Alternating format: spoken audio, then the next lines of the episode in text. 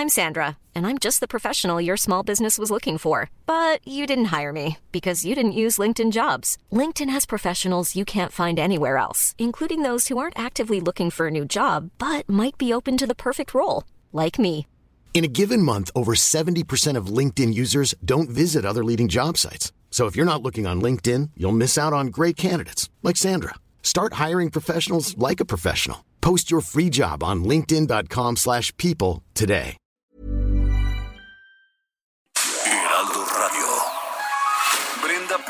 Manuel Zamacona están listos para actualizarte con la mirada fresca que los caracteriza. Bienvenidos a Noticiero Capitalino en Heraldo Radio. Comenzamos.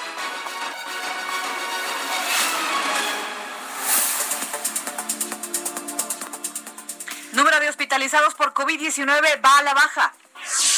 No más coyotes, trámite de placas gratuito en la Ciudad de México. Ulises García deja la coordinación de la Central de Abasto para dirigir Morena. Salones de fiestas regresan a las actividades, pero como restaurantes. Los Lozoya señala a Peña Nieto y a Videgaray por sobornos de Odebrecht, informa Gertmanero.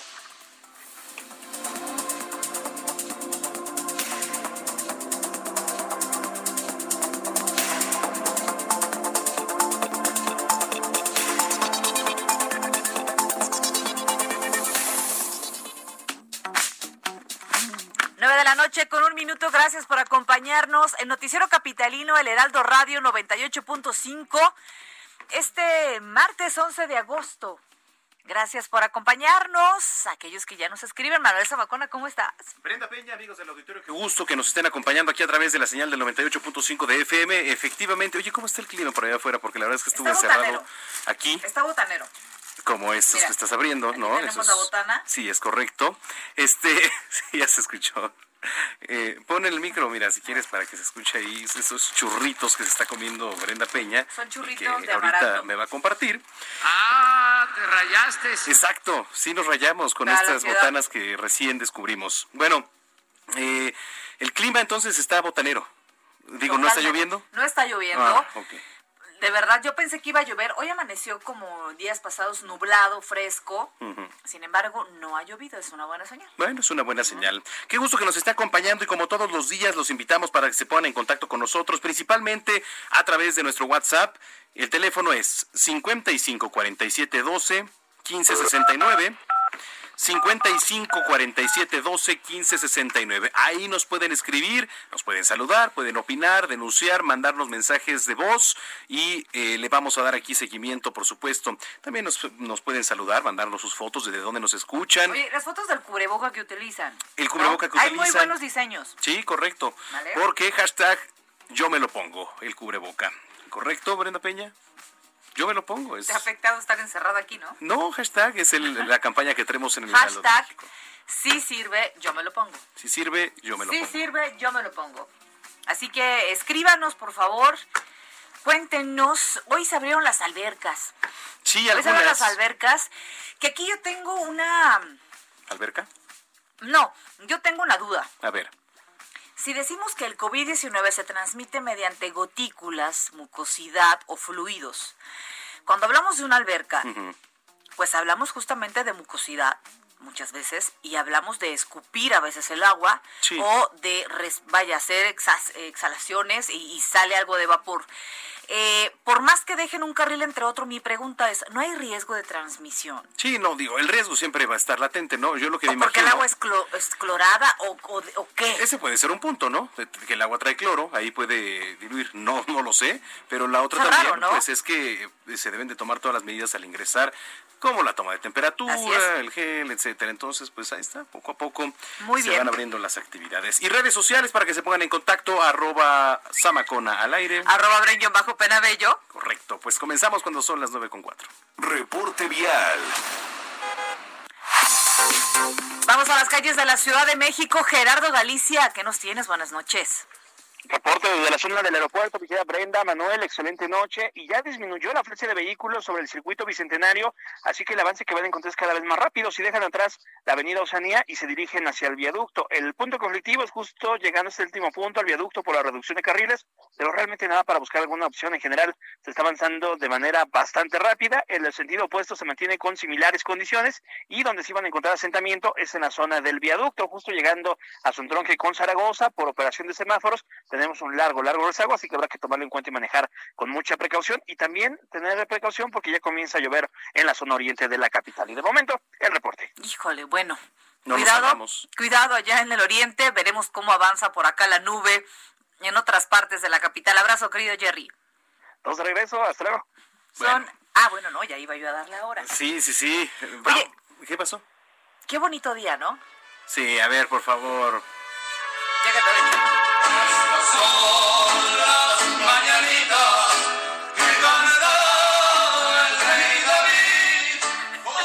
Esperemos que no ya esté muy enfiestado, que ya agarra, ya agarrado el pedo. Buena adicción, buena adicción. ¿no? Alan Rodríguez, porque es su cumpleaños, Muchas querido felicidades, Alan. Felicidades.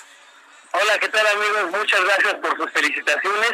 ¿Y qué creen que en la zona centro ya tenemos un fuerte aguacero? Se está cayendo el cielo en la alcaldía de Cuauhtémoc. Y quiero informarles a nuestros amigos automovilistas que en estos momentos la avenida Valderas tenemos en estos momentos obras que afectan la vialidad desde la avenida Juárez hasta la zona de Chapultepec.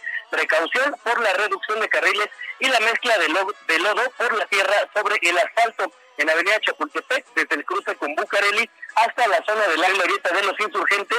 Tenemos obras también que provocan avance lento y complican también el paso de peatones. También algunos encharcamientos ya en esta avenida Chapultepec a la altura del desnivel del cruce de la glorieta de los insurgentes y también en el de circuito interior. Es el reporte que tenemos esta noche. Maneje con mucha precaución y es que la lluvia está bastante fuerte. No, pues ya mejor vete a festejar a algún lado, Alan, ya, por favor. Pero es que cierran a las 10. Ah, cierran a las 10. Bueno, pero su casa. Oye, yo quiero hacer una aclaración. Yo te felicité desde Noticias México y desgraciadamente, digo, yo creo que no me escuchaste o no había regreso, pero ya no pudimos hacer comunicación. Caray, desde la tarde estamos queriéndote felicitar. No, muchas gracias, Brenda, Manuel, amigos, y las felicitaciones también nos las hicieron llegar a través de redes sociales. Y pues bueno, es el cariño que comparte conmigo y yo con ustedes. Y pues aquí estamos al pie del cañón para darles toda la información. Muy Eso, caray, pues, feliz vuelta al eh, sol. Síguela pasando bien, lo bueno es que hay salud, hay trabajo y te mandamos un abrazo, Alan. Muchas gracias, estamos al pendiente. Son las nueve con siete.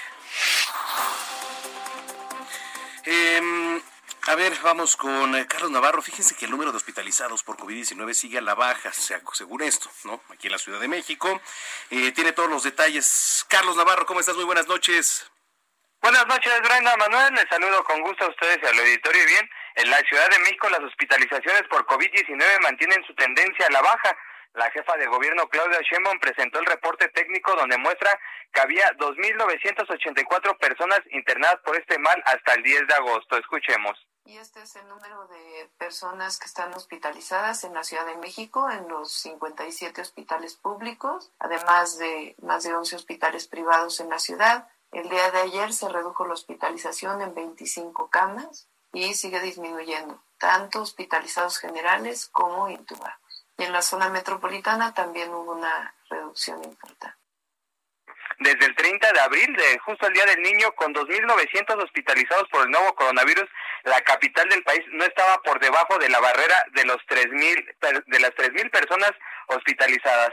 A la fecha hay registro en la Ciudad de México de 80.898 casos confirmados por COVID-19, así como 9.472 lamentables muertes. Y si me permiten comentarles de último minuto, Irving Herrera, uno de los líderes de la Unión de Tepito, fue detenido por elementos de la Secretaría de Seguridad Ciudadana local. Este individuo está relacionado con el multihomicidio de Plaza Garibaldi, donde seis personas perdieron la vida y ocho más resultaron heridas. Sumado a ello, era buscado desde 2018 por la entonces Procuraduría General de Justicia Local por estar involucrado en secuestros y extorsiones en el centro de la capital. Y es que hoy los hechos ocurrieron cuando los oficiales realizaban patrullajes preventivos en la calle de José Antonio Alzate, colonia Santa María de la Ribera. Fueron requeridos por una mujer que les indicó que varios hombres que viajaban a bordo de un vehículo color azul la despojaron de sus pertenencias mientras la amagaban con un arma de fuego. En atención a la denuncia, los oficiales dieron alcance al automóvil y le marcaron al alto al conductor. Ellos, las tres personas fueron detenidas, entre ellos el, uno de los principales líderes de la Unión de Tepito Irving, y bueno, ya serán las autoridades quienes definan su situación jurídica, así es que después de estar casi por dos años prófugo del homicidio, lo detienen de esta forma intentando asaltar a una mujer en la colonia Santa María la Ribera. Brenda Manuel, la información que les tengo. Pues siguen las pesquisas, siguen las pesquisas eh, ahí a líderes de, la Unión Tepito.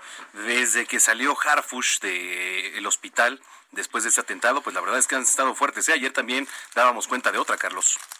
Así es, incluso eh, Omar García Harfush les viene dando seguimiento desde hace bastante rato. Él fue uno de los que desarticuló la Fuerza Antiunión, también colaboró en la detención del líder de la Unión de Tepito, el Betito. Entonces, la han estado desarticulando estos grupos delictivos que operan en la Ciudad de México, principalmente en la zona centro. Correcto. Vamos a estar muy pendientes. Gracias, Carlos Navarro. Hasta luego, buenas noches. Muy buenas noches, son las nueve con diez. Esta tarde en Noticias México nos enlazamos en vivo y en directo con Amado Azueta, quien estuvo presente en la reapertura de las albercas techadas. Lo tenemos ahora también en vivo y en directo, querido Amado Azueta. ¿Cómo estás? Muy buenas noches. Hola, ¿qué tal, Brenda? Muy buenas noches. Efectivamente, el día de hoy visitamos la alberca del Deportivo Alcaldía Venustiano Carranza, que está ubicada sobre Avenida Congreso de la Unión. Fíjate que esta alberca empezó a operar desde el lunes por permiso del gobierno de la ciudad y la gente empieza a llegar con desconfianza, hay que decirlo como es pero fíjate que las acciones que ha estado tomando poco a poco en esta alberca es lo que les ha empezado a dar confianza a muchísimas personas. Por ejemplo, por, platicarte algo rapidísimo, explican los encargados que se revisa cinco veces al día los niveles de pH y el nivel de cloro y la temperatura que debe estar entre 28 grados centígrados en esta alberca que mide dentro de 30 metros y 12.50 y además tiene seis carriles. Y fíjate que precisamente en cada carril solamente se está permitiendo el paso de tres personas que puedan estar eh, nadando eh, en esos carriles, entonces que un total solamente de 18 personas. ¿Y cómo están las, eh, las reglas y las medidas de seguridad? Que ni siquiera los entrenadores se pueden meter a la alberca precisamente para estar manteniendo la sana distancia y solamente lo hacen desde afuera con también manteniendo esa distancia y sobre todo con cubrebocas. Vamos a escuchar el testimonio de Aida Castilla, es una usuaria de esta alberca que explica cómo se van a distribuir ellos adentro de la alberca. Escuchemos van a colocar una persona de un lado y a otra persona del otro, de tal forma que tengamos una separación considerable de un lado a otro. Entonces, esa es una. Y cuando tratamos de atravesarnos, pues evidentemente va a ser el ejercicio de un lado y la otra persona va a hacer el ejercicio del otro lado. Eso va a disminuir bastante, bastante los riesgos.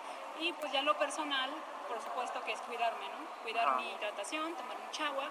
También nos recomiendan comer bien, hay que comer sano pues así es como se van a estar operando y fíjate que terminando su, su entrenamiento tienen también reglas, por ejemplo, todos tienen que circular siempre por el lado derecho, los baños y las regaderas también están separadas y siempre que se salga de, de, esta alberca y también de, la institución, se tiene que salir del lado izquierdo. Y bueno, pues así las cosas en este lugar. Fíjate que rápidamente cabe recordar que una vez que concluye el proceso se vuelve a sanitizar y bueno, este tampoco en este caso, como está iniciando, no se permite el paso de adultos mayores y personas con alguna discapacidad o enfermedad. Y también recordar a todo el mundo que estamos en semáforo naranja y todas las personas que quieran nadar en estas fechas lo pueden seguir haciendo, pero siempre no hay que vacilar en los cuidados. Ese es el reporte que tenemos. Definitivamente, y yo le justamente platicaba con Manuel eh, Zamacona ahorita y, y teníamos esta duda. Oye, o sea, ¿por qué no se puede transmitir en el agua el COVID? ¿O por qué si es seguro nadar? O sea, recordemos que por gotícula se puede transmitir el coronavirus y, y, y que, o por mucosidad, ¿no? Y, y, pues uno cuando está en la alberca, inevitablemente algo se le meterá a la nariz, algo escupirá de agua, eso es inevitable. En dado caso que una persona entrara por COVID y con COVID, ¿no sería peligroso, Amado? No, fíjate que me dice precisamente esta Aida Castilla, que ella ya lleva bastante tiempo nadando, que las autoridades le explicaron y la misma autoridad también explicó que se, como se revisa cinco veces al día los niveles de pH y el nivel de cloro, y como el agua tiene cloro, un nivel suficiente precisamente para evitar cualquier, no solamente el coronavirus, sino también cualquier otra enfermedad de transmisión, y tiene eh, abundante cloro, obviamente que pueda, que resista el mismo cuerpo humano y que no le haga daño, entonces, esto permite que no haya eh, eh, vaya, que no esté, se distribuye en el agua eh, este virus. Y por el contrario, y por otra parte, perdón, cuando están respirando, cuando exhalan el aire que están nadando, también por eso se conserva la sana distancia y por eso tienen que tener seis metros de distancia entre cada, entre cada este nadador. Una vez que se echa uno, el otro tiene que esperar que pasen seis metros para poderse echar. Vale que va a ser como una especie de ballet acuático en la que van a estar todos entrenando de esta manera. Bueno, pues vamos a estar pendientes. Ya vimos que no llevaste tu traje de baño, nos la debes. Nos la debes. ¿No? Sí, sí, sí, hay que ver cómo va funcionando y pues debería, hay que ver si van aumentando y pues en esa ocasión ya llevaremos traje de baño. Eso, caray, muy bien. Acuafiesta. Abrazo y muchísimas gracias por el reporte, Amado. Gracias, buenas noches. Son las 9.14. A ver, eh, escuche esto, es una nota importante, la verdad. El día de hoy, 11 de agosto, se publica en la portada del Grupo Reforma una información referente a las órdenes de aprehensión que un juez federal giró en contra de 19 exfuncionarios de la Policía Federal y, bueno, la extinta Comisión Nacional de Seguridad, ¿no? De manera falsa, Grupo Reforma menciona que entre las irregularidades detectadas se encuentra un contrato de arrendamiento de 1.500 patrullas firmado por la empresa Integra Renda. Este señalamiento es falso sin ningún sustento. La Secretaría de la Función Pública, a través del órgano interno de control de la Policía Federal, realizó una auditoría a la coordinación de servicios generales de este órgano administrativo desconcentrado. Policía Federal sin encontrar anomalías ni observación en el contrato de 1.500 patrullas. El servicio de arrendamiento de 1.500 patrullas, suministrado por Integra Renda, filial de Grupo Andrade, significó ahorros importantes además para el gobierno federal, además de que permite a la corporación realizar las tareas de seguridad para beneficio de la población mexicana. Grupo Andrade e Integra Renda reiteran su compromiso con el gobierno federal para aportar soluciones, además que generen valor en el arrendamiento de vehículos a precios competitivos y con el mejor servicio del mercado. Ya son las 9.16. Entrevista. Bueno, el coronavirus vino a movernos todo lo que conocíamos, a iniciar una nueva convivencia. Por eso tenemos vía telefónica a Pablo Mier y Terán, articulista y escritor de Coronavirus, Empezar de nuevo. ¿Qué tal, Pablo? ¿Cómo estás? Muy buenas noches. Brenda, buenas noches. Muchas, muchas gracias por tu espacio, Brenda. Gracias a ti por platicar con nosotros. Oye, a ver, me llama muchísimo la atención el título, Coronavirus, empezar de nuevo. O sea, todos hemos eh, de alguna manera coincidido con esto. Cuando esto termine, cuando esto acabe, eh, nuestra vida no es igual antes y después de esta pandemia. Así es, estamos no en una época de cambio, sino en un cambio de época en la que, entre otras cosas, va a ser indispensable excitar la creatividad del ser humano, porque ahora las cosas hay que hacerlas de otro modo. Mira, Brenda, estamos ante un fenómeno importantísimo, ante un virus bravo llamado COVID-19, eh, que el gran drama es que no puede vivir sin nosotros, pero nosotros no podemos vivir sin él. ¿Sí? el virus solo no vive, necesita al ser humano para vivir y nosotros no podemos vivir con él. Entonces, eh, eh, es una guerra y en esa guerra estamos y eso nos ha llevado a cambiar de época. No es, Brenda, no es la primera pandemia de la humanidad, ha habido muchas, muchas.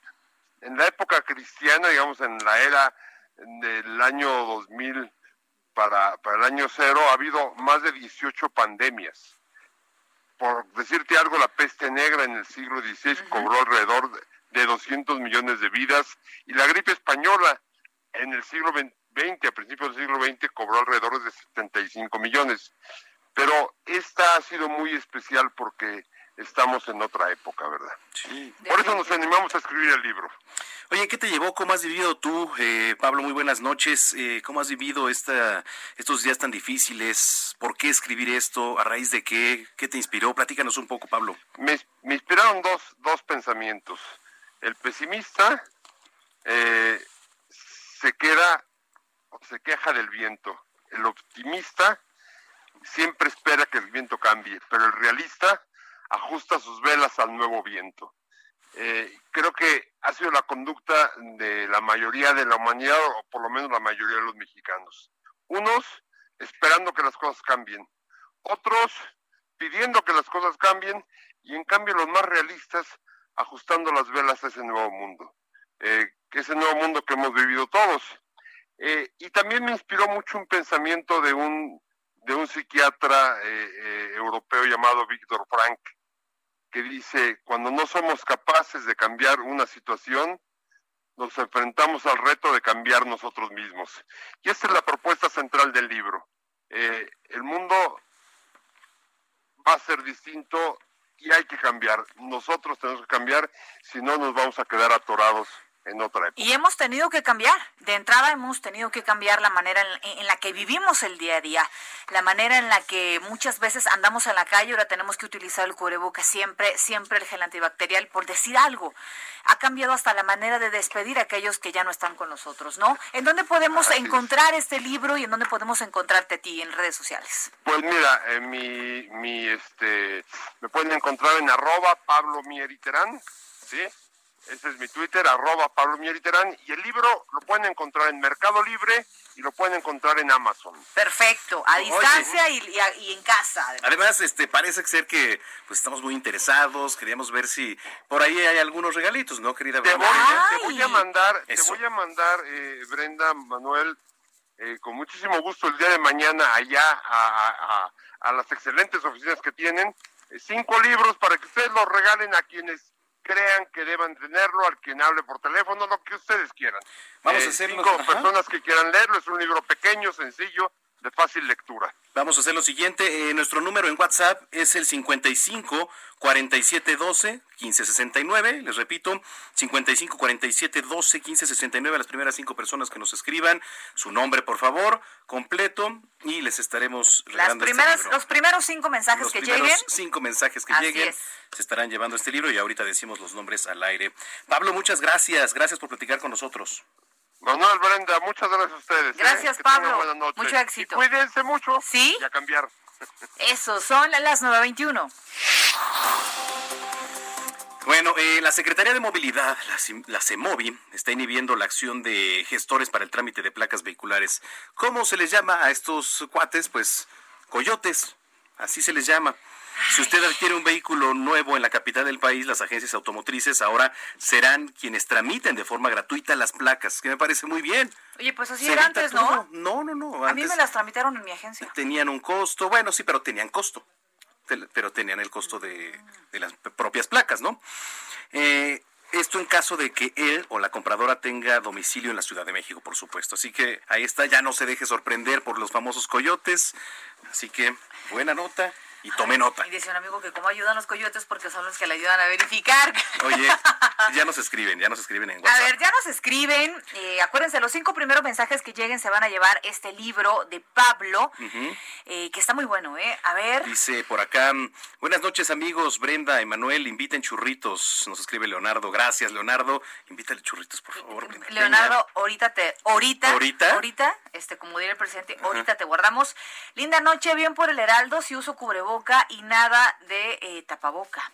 Aquí la casa de ustedes en Santa María la Rivera sí llueve y fuerte. Un abrazo para ti, Marcos Horacio. Gracias, dice yo, Javier González González. También voy a votar por AMLO. Pues más bien votó, porque ya no. ¿Vas a votar por AMLO? Porque, pues, votar por AMLO. Oye, pero ya fueron las elecciones. Ya, ya fueron. Ya vamos por. Ganso, ganso. Exacto. Estás viendo y no ves. ¿Cómo están las cosas?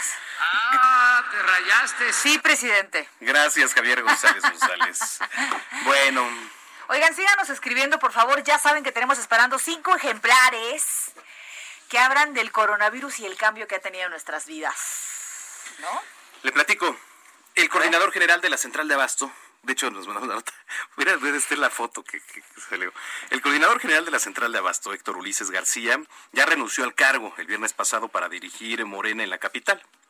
Bueno, quien quedó ahora a cargo de la central de Abasto aquí en la Ciudad de México es Marcela Villegas Silva, economista de profesión por la UNAM. Villegas Silva se desempeñaba como directora ejecutiva de innovación y proyectos en eh, la Coordinación General de la Central de Abasto y eh, también es académica en la UAM. Pero si usted ve la foto, como que no le gustó mucho que le tomaran la foto. A ver, ahorita la vamos a subir. Bueno, pues que, puede pues, ser, puede pues ser, hay gente que es cohibida. O estaba enojada en ese momento. No es un día feliz para todos, como para ti, Samacona. Para mí sí. ¿Te fue bien en el chambabús? Me fue bien en el chambabús. Sí. Sí, la verdad es que está interesante. Para los Miguel Hidalguenses, así se les llama.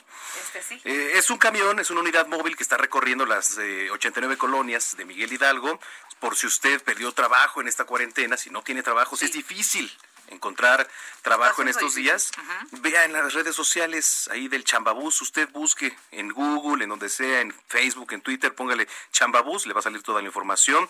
La atención es de 10 de la mañana a 2 de la tarde, puede llevar su currículum y lo canalizan a diferentes áreas de acuerdo a sus capacidades. Y hay todo tipo de empleo, incluso aquellos que se quieran incorporar a la Guardia Nacional también se pueden acercar Ah, ahí. también puedes acercarse ahí, Brenda Peña llamando su CV, lo recibieron, efectivamente. ¿Ustedes qué dicen, Sábelo queridos todo. amigos?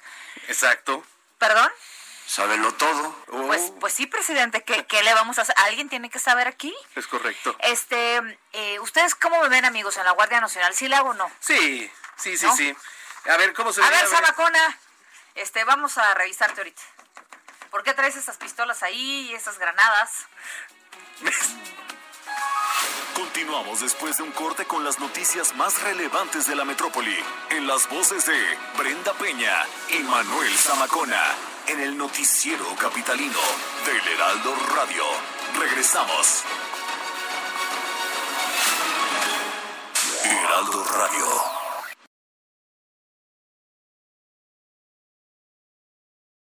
Escucha la H, Heraldo Radio.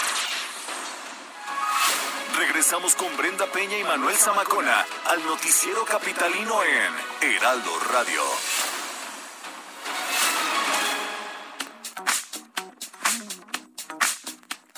Nueve de la noche con 30 minutos en el tiempo del centro del país. Gracias por continuar con nosotros aquí en el noticiero capitalino. Eh, les recordamos que ya tenemos WhatsApp al cual nos pueden escribir y mandar mensajes de voz. Eh, no estamos contestando llamadas porque es mucho más complicado y la verdad es que es más fluido darle lectura a sus mensajes y escuchar los de voz. 55 47 12 15 69.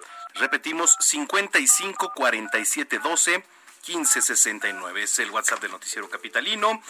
Nos escriben Dice, hola Brenda y Manuel, me gusta mucho su programa. Hay varias empresas en CDMX en la calle de Bolívar que no usan cubreboca y todos juntos sin sana distancia es un peligro. Pues muchas gracias por escribirnos. Sí, efectivamente, ¿eh? la verdad es que hay muchas empresas, sobre todo en el transporte público, no puedo creer que haya gente todavía que eh, esté codo con codo, sin cubreboca, etcétera. Brenda Peña, Así es, pues gracias a aquellos que se comunican con nosotros. Y mira, la verdad es que no importa si es de tela, no importa si es el quirúrgico especializado, el N95, no importa de lo que sea, el dibujo que sea, si, si es de las chivas, si es del, Del Cruz Azul. El del Cruz Azul creo que se vería muy bien, además combina con todo. Es de los Yankees, ¿no? Este, el que no se vería bien es el de la América, pero tiene que usarle cubreboca. De verdad, haga un concurso en casa. Es más, ponga a los chiquillos a organizar algo. Ustedes mismos pueden decorarlos y después mandarlos a imprimir. Hay muchas personas que ahora han cambiado el giro, Manuel. Por ejemplo, costureras, sastres que no tuvieron trabajo durante la pandemia. Diseñadores de y moda. se hicieron este giro. Exacto, diseñadores también de algunas boutiques hicieron este giro y pues empezaron a emprender ahora pues ayudando en esta parte de la protección contra el COVID-19. De verdad, úselo, si funciona, disminuye el riesgo de que usted contraiga COVID-19 y mándenos una fotito de uno que tenga por ahí del que se siente orgulloso. En redes ¿No? sociales también estamos arroba Samacona al aire Arroba Brenguión bajo penabecho. 932. Reporte vial. Regresamos contigo, Gerardo Galicia, a las calles de la capital. Adelante. Bueno, para nuestros amigos que van a utilizar el eje 4 sur a partir del circuito bicentenario con rumbo a Javier Rojo Gómez, el avance que hemos encontrado, mi querido Manuel Brenda, es por lo menos aceptable. En algunos tramos alcanza una velocidad por arriba de los 40, 50 kilómetros por hora. El punto conflictivo es justo llegando a las inmediaciones de Upix en su cruce con el eje, eh, el eje 4 Oriente, la avenida Canal de Río Churubusco. Tenemos reducción de carriles en ese punto, así que habrá que manejar únicamente con paciencia, buscar el de extrema izquierda para poder des- eh, desplazar hacia la zona de Plaza De manera más rápida. Y ya llegando a Plaza Oriente sí tenemos asentamiento por eh, base de taxis y microbuses, así que habrá que manejar con paciencia en ese punto. Y por lo pronto, el reporte. A manejar con paciencia. Gracias, Gerardo. Que pases buena noche. Hasta luego. Hasta luego. En otro punto de la capital se encuentra Alan Rodríguez. Alan. Brenda Manuel, en estos momentos tenemos complicaciones en la zona del cruce de la avenida Insurgentes y Paseo de la Reforma, principalmente un encharcamiento que afecta a las personas que se dirigen hacia las estaciones del Metrobús. Tenga precaución en este punto para no salpicar a los peatones. También tenemos dos fuertes encharcamientos en el circuito interior al cruce con la calle de Ciprés en la colonia Atlampa para quienes se dirigen hacia la zona oriente de la capital. En el sentido contrario tenemos una afectación bastante fuerte por una anegación al cruce con la avenida Gran Canal. En este punto se complica la circulación por este fuerte encharcamiento, sin embargo, superando el punto se puede avanzar con mayor velocidad. Es el reporte que tenemos. Gracias, Alan, a tener mucha precaución. Excelente noche. Excelente noche, son las nueve con treinta y cuatro. Y bueno, eh, los manifestantes instalados en el eh, plantón del Zócalo Capitalino, que hay que decirlo de verdad, en el peor momento, cuando están comenzando a disminuir las cifras, es que llega este plantón de más de 400 personas, que cero hay sana distancia, que por supuesto que no hay medidas de sanidad ahí. No, que es- lo- estaban poniendo lo de las carpas y, y no traen cubreboca. ni pero, pero es increíble. Es de increíble verdad, eso es y que increíble. se los Es permitan. un foco de infección ahí, ¿eh? Sí, Con totalmente. uno que traiga un- el virus. Están acabados los 400. Y bueno, eh, fueron eh, visitados por una brigada médica para detectar so- sobre esto eh, eh, posibles casos de COVID-19. Manuel Durán tiene estos detalles. ¿Cómo estás, Manuel? Muy buenas noches. Hola, buenas noches, Brenda Tocayo. Pues así como lo comentan, pues en esta nueva normalidad, pues los manifestantes no no van a no van a dejar de formar parte del panorama de la ciudad y como bien lo comentan, hay plantones en el Zócalo capitalino. Estos manifestantes este, fueron visitados por una brigada médica para detectar posibles casos de COVID-19 y, y que mantengan medidas de sanitarias durante la protesta o durante el tiempo en que estén en plantón, lo cual pues eh, se antoja complicado dado las condiciones que están, pero el personal de salud y la Secretaría de Gobierno comenzaron esta jornada este martes, ya lo habían hecho anteriormente con otros plantones. En las últimas horas van a estar, eh, eh, comenzaron a llegar estos integrantes de la sección 18 de la Coordinadora Nacional de Trabajadores de la Educación y este contingente se suma a otros dos grupos de indígenas que ya estaban ahí y también del movimiento el llamado el plantón de familiares víctimas del feminicidio. Entonces todos están instalados en la Plaza de la Constitución como antes de esta pandemia había había decenas de manifestaciones diarias, pues no ha cambiado y estas brigadas, este módulo eh, se va a encargar de tomarles pruebas a aquellas personas que eh, presenten síntomas y para que les puedan hacer la, la prueba de COVID-19.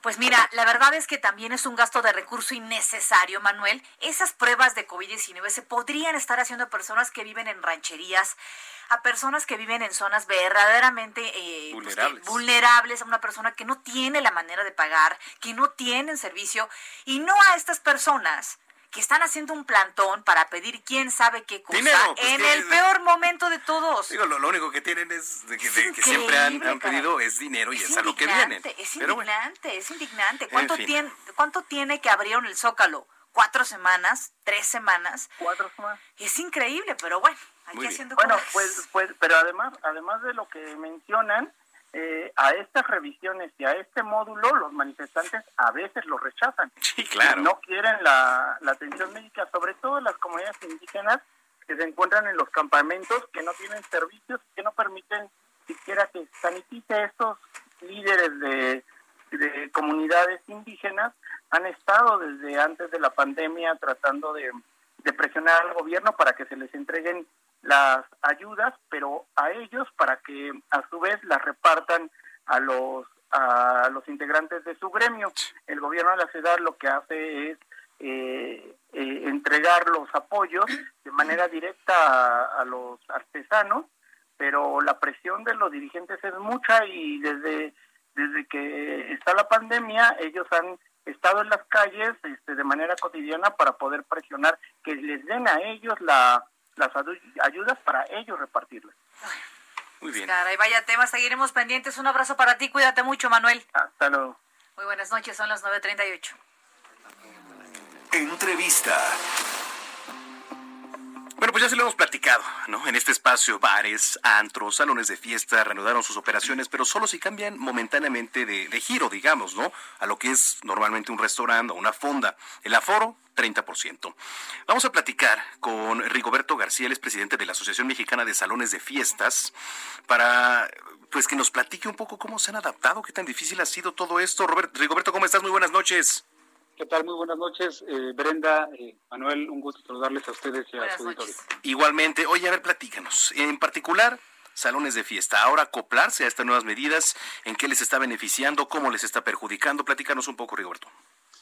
Bien, pues eh, en principio las medidas nos, mm, digo, tenemos puntos encontrados. Para algunos creemos que, que son benéficas, que, que de alguna manera eh, nos encaminan a una próxima reapertura. Y también está esta otra cara de la moneda, donde, pues, desafortunadamente este giro no, pues, propiamente no, no nos eh, eh, llena con, con, todas las, eh, eh, digamos, las ventajas que tiene un salón de fiestas, ¿no? Como un evento. Ahora, eh, estamos hablando de que, por ejemplo, aquellos que tengan un bar, ¿no? Van a tener que transformarse a un restaurante para poder operar. Estamos hablando de salones de fiestas que van a tener que volverse un restaurante. ¿Qué tan factible es eso para los negocios que hay que decir que tienen cuatro meses de pérdidas? Para transformarte en restaurante si eres bar, si eres lo que seas que no sea un restaurante, pues necesitas un recurso, ¿no? ¿Cómo han vivido ustedes esta situación? Totalmente de acuerdo. Eh, eh, por eso comentaba que para algunos casos es benéfico porque, pues sí, de alguna manera nos permiten usar nuestras instalaciones para eh, generar un tipo de ingreso. Eh, de alguna manera, por ahí dicen es mejor algo, algo que nada, ¿no? Entonces, sin embargo, es complicado porque no todos los salones de fiestas cuentan con chefs que puedan generar comida o con meseros gente de ballet parking. Esto justamente es parte del complemento que, que nos ayuda a generar un evento, ¿no? Y, y parte del, del, del, gremio o de las personas que están involucradas que pues desafortunadamente han perdido empleo porque pues no, no se ha podido dar.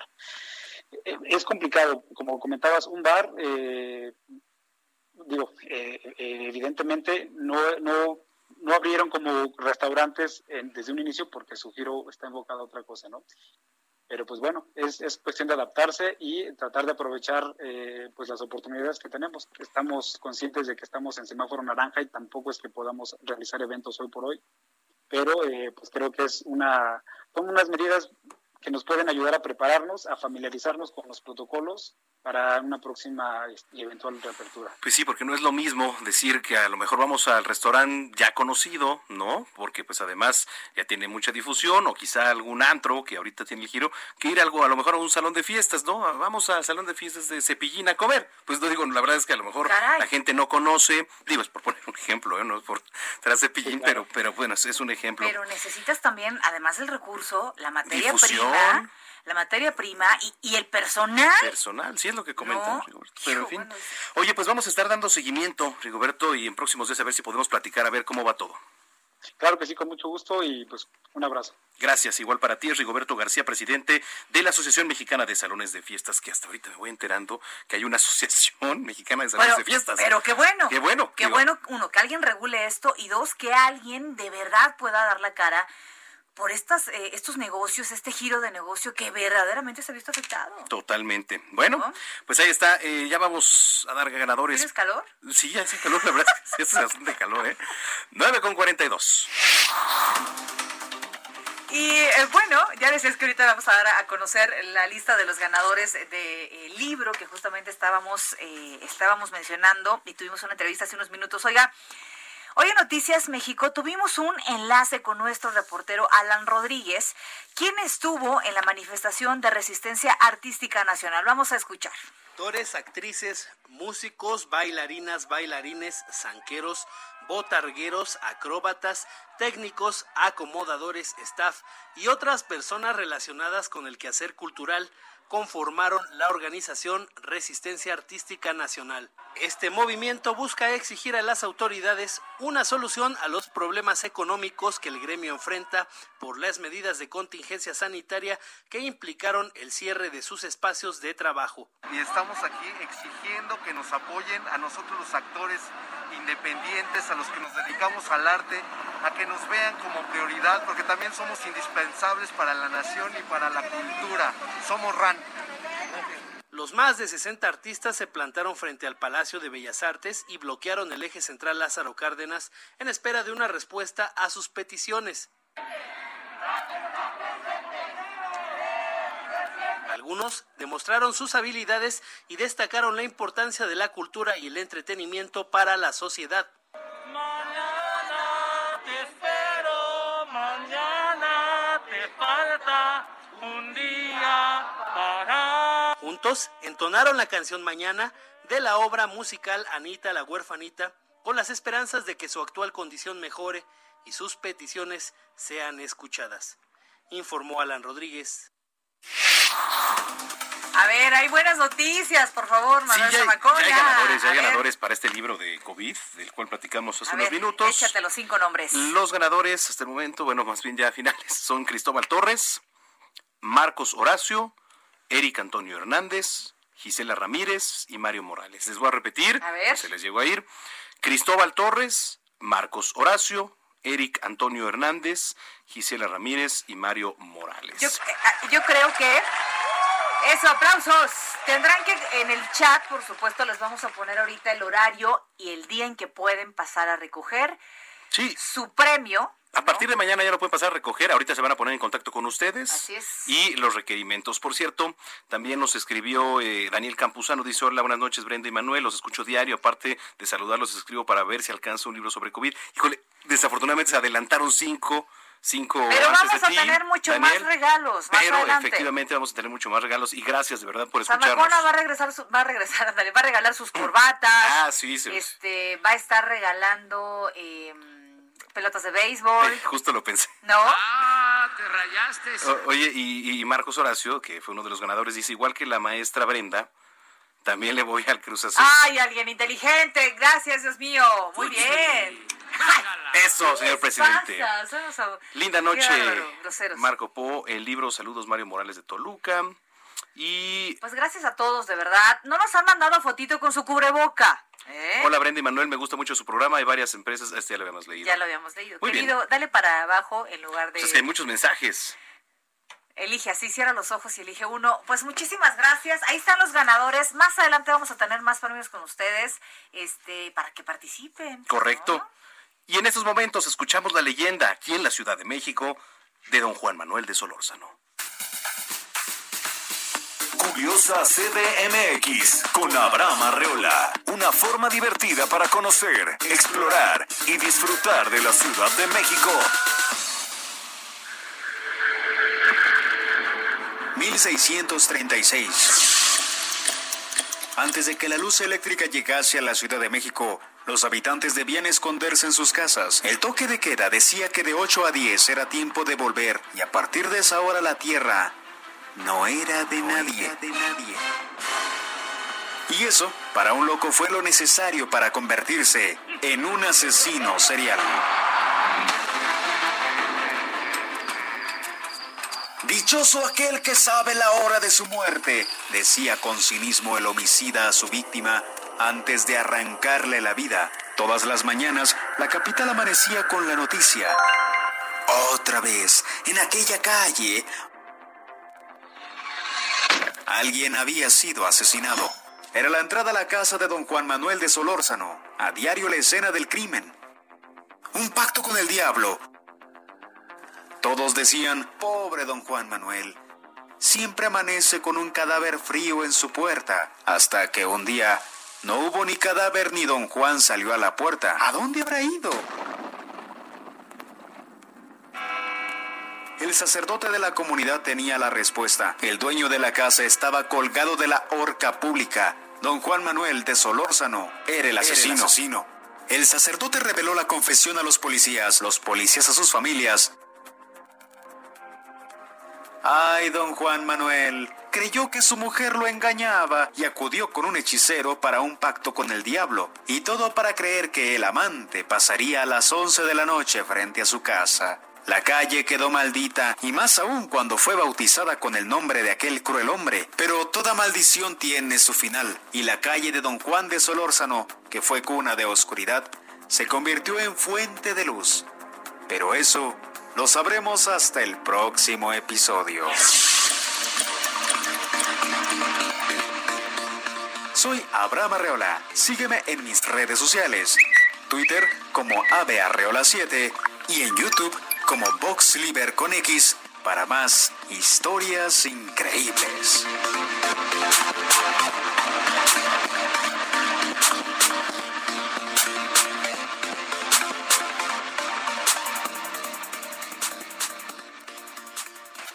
Deportes con Roberto San Germán. Querido Roberto San Germán, ¿cómo estás? Muy buenas noches. Buenas noches, mi querida Brenda, mi querido Manuel y gente que nos sintoniza. Bien, aquí con un aguacero durísimo, pero bueno, vamos a hablar de los deportes y vamos a hablar de Raúl Jiménez, que desgraciadamente él y el Wolverhampton quedaron eliminados hoy de la Europa League y no van a poder jugar las semifinales. El equipo ganador fue el Sevilla. Sí falló un penal Raúl Jiménez, pero echarle la culpa nada más al mexicano, además, eh, pues la verdad, bastante gandalla, porque si vieron el duelo, Raúl Jiménez, pues tuvo pocos balones, podemos decir, o casi nada, solo la jugada del penal, desgraciadamente le tocó fallar a Raúl Jiménez, eso no mancha la buena temporada que ha tenido este hombre en Inglaterra, pero su equipo pues desgraciadamente no pasa a la siguiente ronda. La verdad es que fue superior el Sevilla, quitando los primeros 20 minutos, el Sevilla estuvo encima, encima, encima, no podía hacer nada el Wolverhampton y perdieron 1 por 0. Hoy también se están jugando partidos, como ustedes saben, toda la semana va a haber fútbol. Necaxa le gana 1 a 0 con gol de Lucas, eh, sí, le gana 1 por 0 con el gol de Lucas Pacerini al equipo de Mazatlán en un penal. León también gana 1 por 0 a los Tuzos con un gol de Jairo Moreno. Y bueno, ahorita se está jugando el último partido de hoy y es que el equipo de Tigres le va ganando 2 por 0 al equipo de Puebla. Hablando de fútbol todavía, Víctor Guzmán, ¿se acuerdan de este jugador que salió positivo del Pachuca, que lo habían vendido a las Chivas y que no se pudo quedar con Chivas por la situación de su doping, pues hoy queda suelto por este caso de doping y se va a unir al equipo de los Tuzos, al equipo que él pertenecía, tiene que hacer labor social, esa es una de las partes que le pidieron, hacer labor social para explicarle a los jugadores lo que no deben de hacer en estos casos de no creer en los malos amigos. Este hombre no dice de qué se trató su doping, pero bueno, ya lo absolvieron y este hombre queda absuelto, perdón, y ya puede regresar a las canchas y va a regresar con el equipo de Pachuca. Eso es una muy buena noticia, sobre todo porque el hombre sabe que se equivocó, que le faltó ser profesional las 24 horas del día y que para eso está trabajando arduamente. No parece que vaya a regresar al equipo de las Chivas. Así que este hombre podrá jugar con el Pachuca porque está registrado y ya lo están diciendo las gentes de allá de Hidalgo que van a tener al señor Víctor Guzmán. Es lo que tenemos ahorita en lo que está pasando en el fútbol y sabemos que como les digo toda la semana va a haber fútbol porque es jornada de la Liga MX y bueno, ya sabemos quién es el nuevo entrenador del Atlas, es Diego Coca, lo conocen bien, jugó ahí, estuvo también con Santos en algún momento como director técnico y regresa con los rojinegros. Les decía ayer que Víctor Manuel Bucetich será presentado el jueves con las Chivas y salieron ya más positivos de COVID-19. Jorge Sánchez, el lateral del América, salió positivo el día de hoy. Bueno, pues ahí está la situación y el panorama en el fútbol nacional e internacional. ¿Dónde te seguimos, Roberto San Germán? Miren, me pueden encontrar en Twitter como arroba R San Germán. Ahí estamos para servirles y ahí podemos platicar de lo que quieran en la cuestión de los deportes y a ver qué más está pasando, porque también el béisbol, mi querido amigo, parece, y nos puedes tú decir, que a lo mejor el señor Robert Manfred dice que se va a jugar el béisbol lo que es la postemporada en una burbuja. Sí, Yo imagínate. creo que ya es demasiado tarde para eso, ¿no? Sí, lo debieron haber previsto ya hace unos días. Pero sí, de eso estaremos platicando esta semana, Robert. Te mandamos un abrazo. Igualmente, abrazo, pasen muy buenas noches. Gracias, Roberto San Germán. 953. Tendencias en redes sociales. Brenda Peña, pues de lo que todos están hablando es Emilio L. Así Porque así le pusieron, ¿no? Señaló a Peña Nieto y a Luis Videgaray como los responsables de ordenarle que utilizara más de 100 millones de pesos del caso Odebrecht para contratar a asesores internacionales en la campaña presidencial de 2012, de lo cual Lozoya asegura tener cuatro testigos, tan, tan, tan, y un video que comprueban estas acusaciones, lo cual pone en una situación de lavado de dinero a los acusados. Ya veremos qué es lo que sale. Bueno, es la primera vez, por supuesto, que hay una acusación directa de alguien que estuvo y que formó parte del equipo de trabajo desde el inicio de la campaña de Enrique Peña Nieto. Posteriormente se incorporó a Pemex, eh, Petróleos Mexicanos, pero ¿por qué está haciendo esto? Ya, Lo veremos. Ya, ya lo platicaremos. Vámonos. Bueno, ya nos vamos. Gracias por habernos acompañado. Nos vemos mañana a 3 de la tarde, Noticias México. Las noticias son para todos. Es correcto. ¿Con qué nos vamos? Ne- Love Never Felt So Good de Michael Jackson. Que pasen una excelente noche. Sábelo todo. of mine. I like you.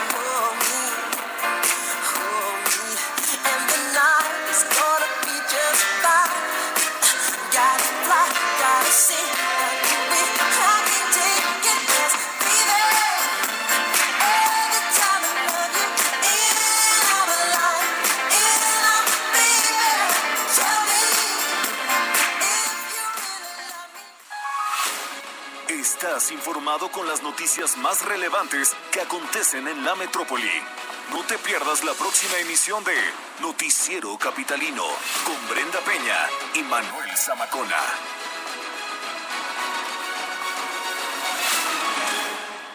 Heraldo Radio. If you're looking for plump lips that last, you need to know about Juvederm lip fillers. With Juvederm Volbella XC and Juvederm Ultra XC, your lip look, whether it's subtle or bold, can last up to one full year with optimal treatment and no additional maintenance. Find a licensed specialist and see if it's right for you at juvederm.com today. That's J U V E D E R M.com. Add fullness to lips in adults over 21 with Juvederm Volbella XC or Juvederm Ultra XC. Do not use if you have severe allergies or a history of severe allergic reactions, or if you're allergic to lidocaine or the proteins used in Juvederm. Tell your doctor if you have a history of scarring or taking medicines that decrease the body's immune response or that can prolong bleeding. Common side effects include injection site redness, swelling, pain, tenderness, firmness, lumps, bumps, bruising, discoloration, or itching. As with all fillers, there's a rare risk of unintentional injection into a blood vessel, which can cause vision abnormalities, blindness, stroke, temporary scabs, or scarring. For full important safety information, visit juvederm.com.